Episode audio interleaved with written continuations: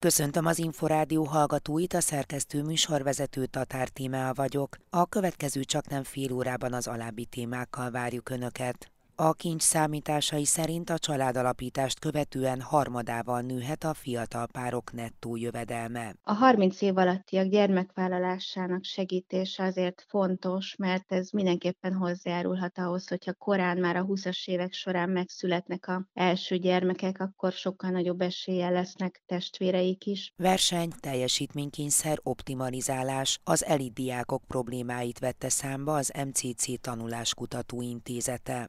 Mindent felmérnek, amit lehet racionálisan összekötnek, mindent hatékonyan próbálnak a szükséges teljesítmény szinten a legrövidebb idő alatt letudni. De az embernek lelke is van. Népiesen úgy mondanám, hogy hol van a szívük. Az óvodások számára szeretné vonzóvá valódi tanulási terepé varázsolni a múzeumokat egy egyedülálló kezdeményezés. Az a cél, hogy nagyon pozitív érzelmek kötődjenek a múzeumhoz, mint a tanulási intérhez, és hogy egyszerűen legyen kedvük újra eljönni oda. A családalapítást követően harmadával nőhet a fiatal párok nettó jövedelme, a 30 év alatti édesanyák SZIA mentessége, a családi adókedvezmény, az első házasok adókedvezménye és a családi pótlék igénybevétele eredményeként a Kopmária Intézet a népesedésért és a családokért számításai szerint. A részletekről Fűrész Tündét, a kincs elnökét kérdeztem. 2023-ban tovább bővül a családtámogatások köre, elsősorban a 30 alatt gyermeket vállalókra fókuszálva, hiszen két új intézkedést is bevezetett a kormányzat, amely kifejezetten őket érinti. Az egyik a 30 év alatt édesanyáknak az SZIA mentessége, illetve a diákhitel elengedés gyermekszületés esetén. Hogyha kiszámoljuk egy fiatal pár bevételeit, akkor most ez az intézkedés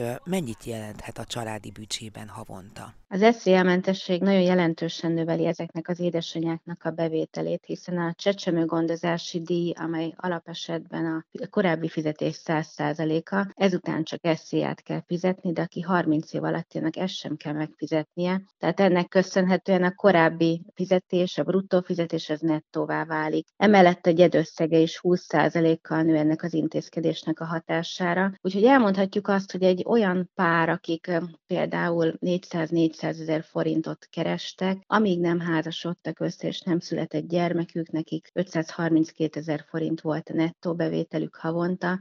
Ez a gyermek születését követően a SZIA mentesség, a családi adókedvezmény, a családi pótlék és az első házasok adókedvezménye miatt 693 ezer forintra növekedik.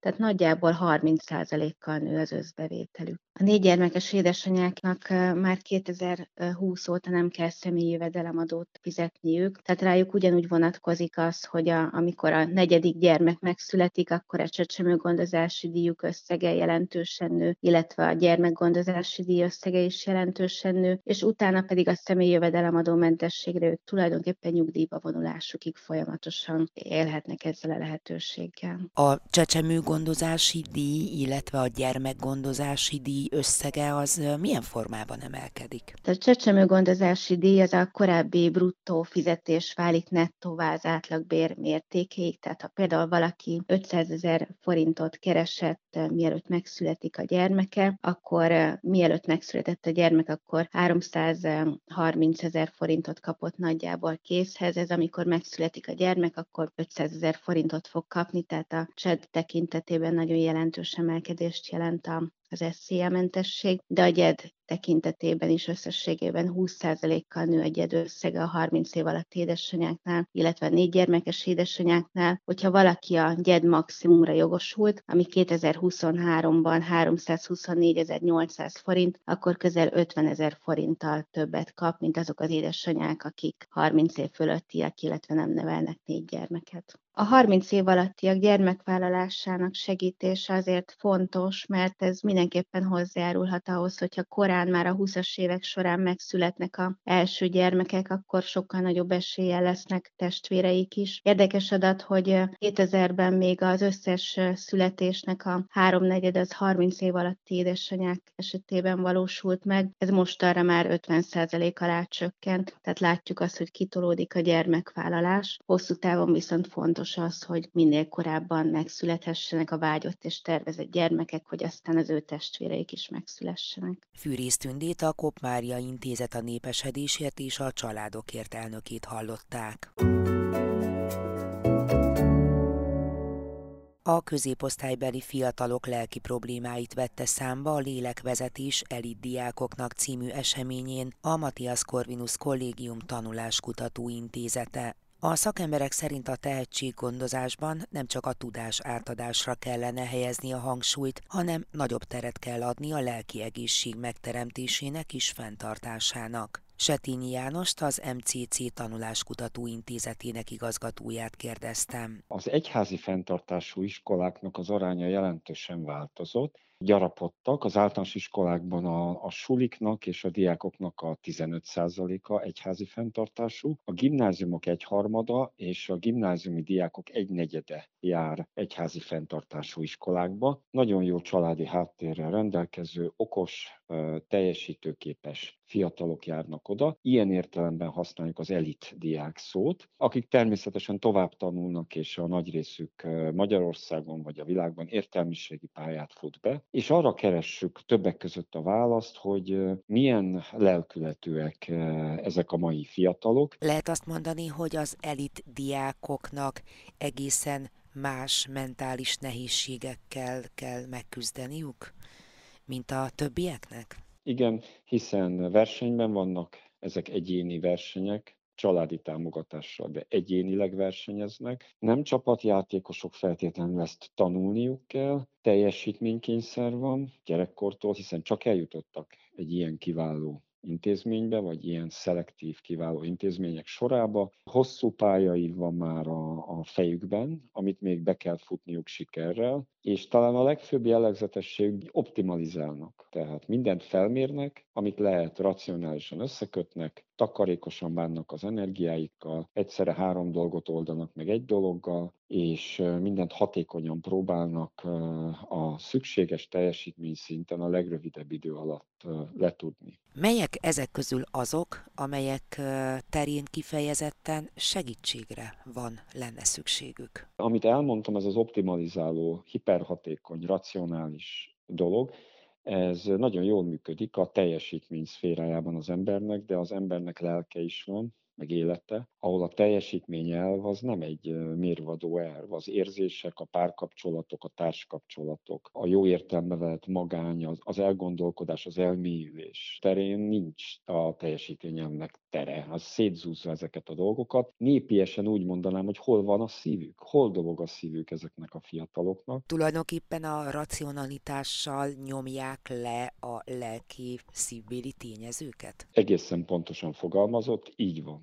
Milyen következményei lehetnek a felnőtt korra nézve, hogyha ha ez így marad? Az egyik következménye az, hiszen senki sem kerülheti el a sorsát, hogy az érzések, a konfliktusok, a dilemmák, a drámák, a nagy érzelmek őket is elérik, hogy ezek egy halasztott állapotban a középkorú életválság, a midlife crisis vagy krízis idején érik el őket, és akkor kell olyan problémákkal megküzdeniük, amivel valójában a 20-as éveikben vagy a 10-es éveik végén végén kellett volna, de akkor éppen nyelvvizsgára, külföldi ösztöndíjakra és hasonlókra készültek. A középosztálybeli fészekrakás, a párkapcsolatok, a házasságok kezdetekor ugye a teljesítménye még mindig nagyon jól működik, hiszen a baby projekt és a lakásszerzés is mind-mind olyan, amit közös erővel projektszerűen lehet megoldani, ám a hétköznapok azok nem olyanok, amiket projektszerűen kell megoldani, hanem egyfajta intimitásnak, érzelmi összhangnak kell kialakulnia, és még egy nagyon fontos dolognak az értékek harmóniájának, ami egy összecsiszolódást jelent, ez nem automatikusan jön létre. Mit hoznak otthonról, mi kavarok bennük, és milyen irányban fognak tovább mozdulni. Ezekben az elitiskolákban ugye azért a, a tehetséggondozásra jóval nagyobb hangsúlyt fektetnek általában, mint a hagyományos intézményrendszer keretein belül.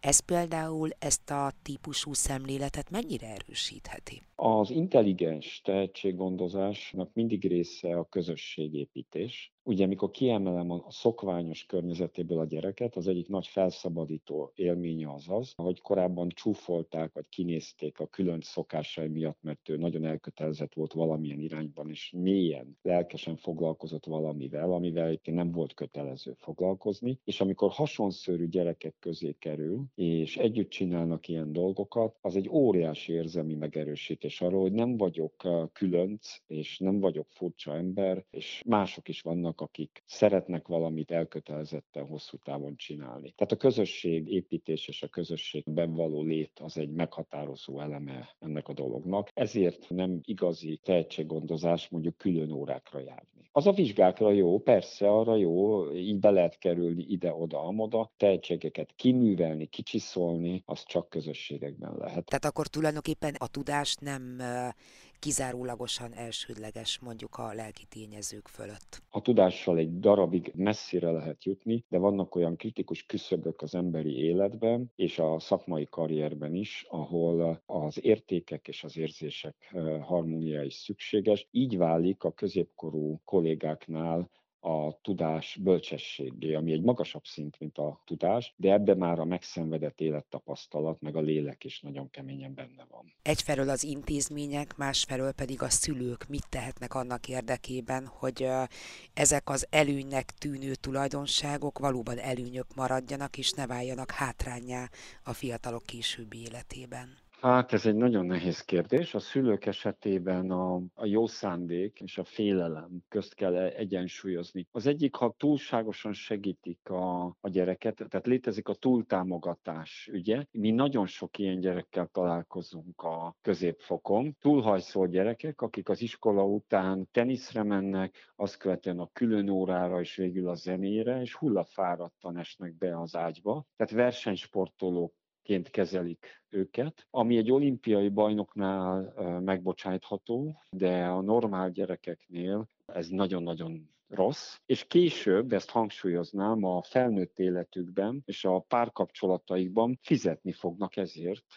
Az érzelmi kultúrájuk alacsonyabb, és folyamatosan teljesítményben gondolkodnak, pedig egy jelentős részében az életnek a sikerhez az kell, hogy egy kicsit le tudjanak lazulni, hogy kreatívak legyenek, hogy spontánok legyenek, vagy például, hogy az önértéküket érezzék egy kapcsolatban, és ne gondolják azt, hogy állandóan extra teljesítményt kell nyújtani azért, hogy őket elfogadja valaki. Létezik ugye a virágoknál is a túllocsolás. Tehát, hogy jót akarunk, és mindenféle tápszereket, meg vizet tömünk belé, de nem kell neki annyi. Ez az egyik, ugye az egyik szélsőség. A másik, mikor nem kap eleget, mert azért ezeket a tehetséges gyerekeket terhelni is kell, vagy jó adottságú gyerekeket, mert ha meg eh, nagyon elengedem őket, akkor normálisan hajlamosak arra, hogy kikapcsoljanak, és eh, nem tudják kihozni magukból a maximumot. És én azt mondanám, hogy ebben ugye az iskola, a szülő és a gyerek, ez egy háromszög. És akkor működik ez a dolog, és ez a fő üzenetem erről, hogyha tudnak egymással beszélni a problémáikról. Az iskolának kell tudnia visszajelzést adni a szülőnek, hogy milyennek látják a gyereket, ők a tanárok. Ez most nem mindig történik meg. A szülői értekezlet tele van olyan administratív dolgokkal, amihez nem kéne összejönniük. Kirándulás pénzt szednek meg hasonló dolgok. Ehhez e-mail is bőven elég. Inkább a gyerekekről kéne beszélni, az az iskola, a háromszög egyik csúcsa. A második a szülő, róluk már beszéltem, és a harmadik pedig a maguk a gyerekek, akiknek meg meg kell tanítani, hogyha gondjuk van, ha kimerültek, ha nem bírják, ha túl sok a dolog, akkor ne szorongjanak, jelezzék a szülőknek vagy az iskolának, beszéljenek ők is. Úgyhogy beszélni a háromszög mind a három csúcsán. Talán ez a fő tanács. Setényi János, a Matthias Corvinus Kollégium Tanuláskutató Intézetének igazgatóját hallották.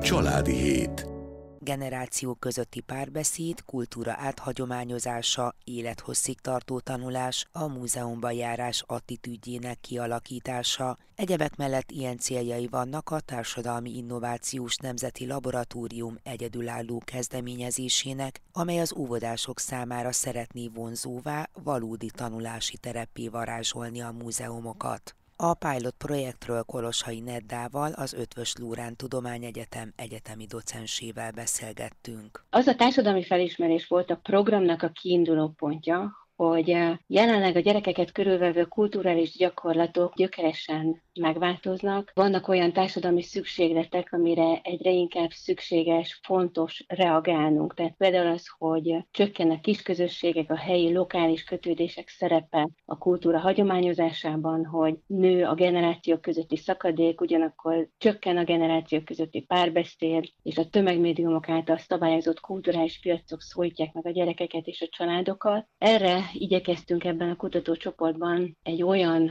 megoldást találni, ahol új kulturális gyakorlatokra tudjuk szocializálni mind a gyerekeket, mind pedig az őket körülvevő felnőtteket, a szüleiket és a pedagógusaikat. Összefogtunk közművelődési intézményekkel és közoktatási intézményekkel, óvodákkal és múzeumokkal, és egy olyan új kulturális gyakorlatot kezdtünk el kialakítani, hogy óvodások jól érezhessék magukat múzeumi környezetben. De természetesen óvodások múzeumi környezetben csak úgy érezhetik jól magukat, hogyha tiszteletben tartjuk az óvodások csodálatos, mágikus gondolkodását, azt, hogy ők két lábon járó érzékszervek. Nagyon szeretnénk azt, hogyha minél több múzeum kínálna olyan óvodásoknak szóló múzeumpedagógiai foglalkozást, ahol élvezettel, örömmel vesznek részt az óvodások. Például mondjuk egy szépművészeti múzeum, ahol gyönyörű festmények vannak kiállítva, az például hogyan hozható közelebb a gyerekekhez? Először mi játék kiállításokhoz, vagy múzeumok játékgyűjteményéhez kapcsoltuk ezt a múzeumpedagógiai programot, mert ott azonnal megvalósulhat a generációk közötti párbeszéd, tehát hogyha mondjuk egy nagymama, vagy akár egy nagyobb testvér elmegy az óvodással a múzeumba, és most van az, amire rákérdezett, hogy képzőművészeti kiállítások felé is elkezdünk nyitni, a Deák 17 galériának lesz egyébként egy bábokkal foglalkozó kiállítása, illetve a Hetedik Játék Múzeumnak azt az állandó kiállítását, amely Réber Lászlónak a zseniális alkotásait mutatja be. Oda fogunk most megalkotni egy olyan múzeumpedagógiai foglalkozást, ami vonzóvá teszi az óvodások számára, de hogy válaszoljak a kérdésére, úgy lehet közel hozni, hogy elkezdődik egy olyan mesével, egy olyan történettel a foglalkozás, amik a konkrét múzeum konkrét tárgyaihoz kapcsolódó történetek, és utána azok a játékos foglalkozások, amiket kis csoportban egymással együttműködve végeznek el, és úgy, hogy bejárják a vitrineket, vagy bejárják mondjuk akkor mostantól a képeket, azok kapcsolódnak ehhez a kiinduló meséhez. Tehát a történetben maradnak a gyerekek, és aktívan használják a képzeletüket, tehát ez egy ilyen nagyon fontos momentum, mert ez nem csak az akaratlagos, hanem azonnal a spontán figyelmüket is fenntartja, illetve azt segíti, hogy a hosszú távú memóriájukba is beépüljenek ezek az információk, és a legvégén mindig egy szabad játék tevékenység az, amit végezhetnek az óvodások. Ott pedig az a cél, hogy nagyon pozitív érzelmek kötődjenek a múzeumhoz, mint a tanulási szintérhez, és hogy egyszerűen legyen kedvük új újra eljönni oda. Egyébként az egy nagyon fontos leszögezni itt, hogy az nem célunk, hogy olyan értelemben vett műveltségi anyagot adjunk tovább, amit mondjuk verbálisan ki lehet kérdezni egy óvodástól. Az a legfőbb célunk, hogy az érzelmeink keresztül, tevékenységeken keresztül ismerkedjen a múzeummal, de azt gondolom, hogy felnőttként is ez a legfontosabb. És akkor megyünk el újra egy múzeumba, hogyha érzelmileg megérint, hogyha az életünkről szól, ha mi életvilágainkról szól. Önmagában tehát akkor az, hogy egyre több kiállítás, egyre több múzeum, egyre nagyobb hangsúlyt fektet az interaktivitásra,